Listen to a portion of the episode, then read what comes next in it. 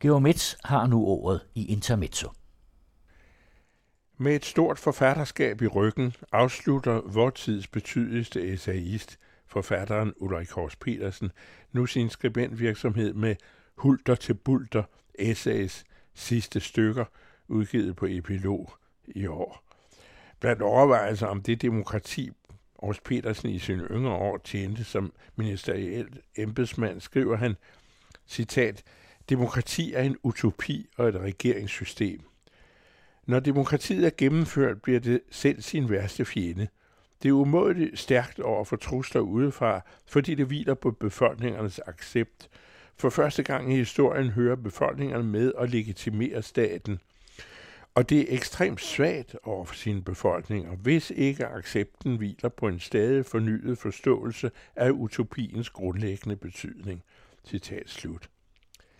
Hvad der sker i USA, hvor en forbryderisk ekspræsident undergraver valgsystemet, samt en lille håndfuld højere ekstremistiske højstrætsdommer begår langtrukken statskup, illustrerer demokratiets skrøbelighed, når utopien forkastes til fordel for religiøse, ideologiske og forretningsmæssige eller bare egoistiske interesser. Selv sagt kan juristen hos Petersens konstatering rettes ind efter, når et administrativt apparat udstiller sin svaghed i akutte kriser og under pres. Magtkoncentrationen i statsministerens hånd er delvis blevet en hemsko med konsekvenser.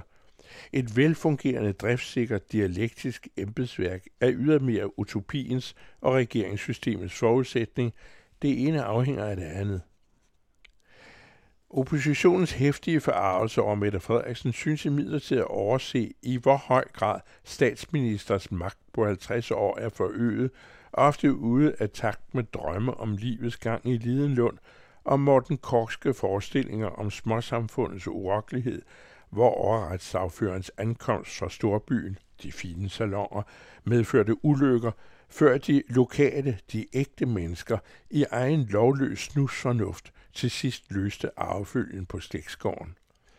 Mette Frederiksen, berettet i kritik af lukketheden ufortalt, er en logisk fortsættelse af den centralistiske tendens.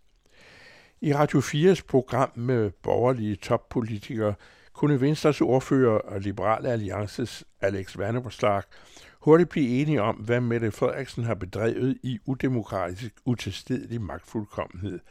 Det ville en borgerlig statsminister jo aldrig gøre. Den liberale formand synes at betragte utopi og regeringssystem i medfødt garanteret balance i borgerliges varetægt. Mink-sagen bliver af Vandopslag og de øvrige blå følge fremstillet som systemets sammenbrud, så frem Frederiksen ikke fjernes. Aldrig så unge Vandopslag så græslig en magt.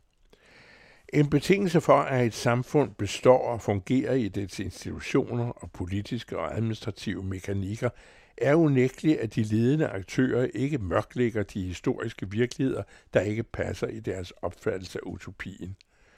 Radio 4's programleder mindede ikke lige Vandomslag om de alvorlige anslag mod regeringssystemet under Venstres kreative for Rasmussen, og det med de øvrige borgerlige partiers ivrige medvirken.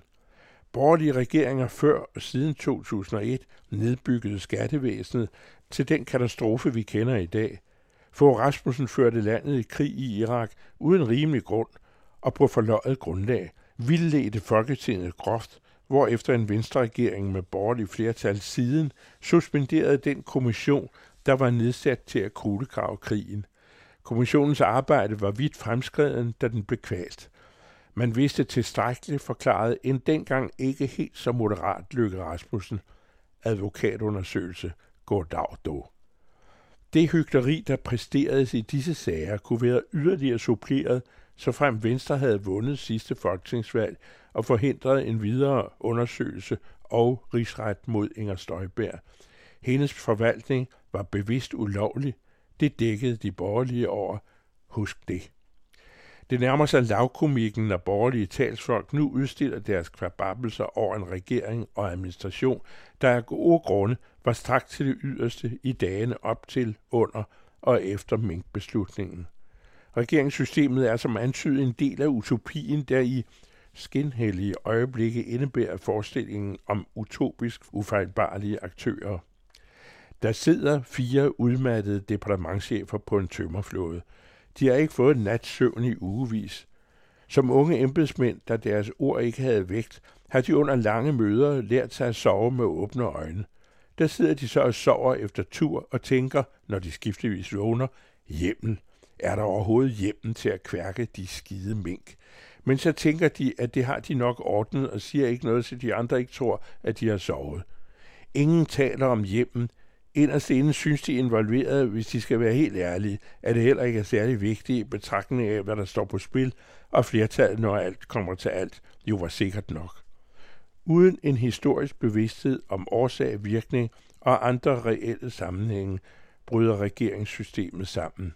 Også utopien. Geomets med sit intermezzo kan altid høres her på den anden radio og læses i information om fredagen.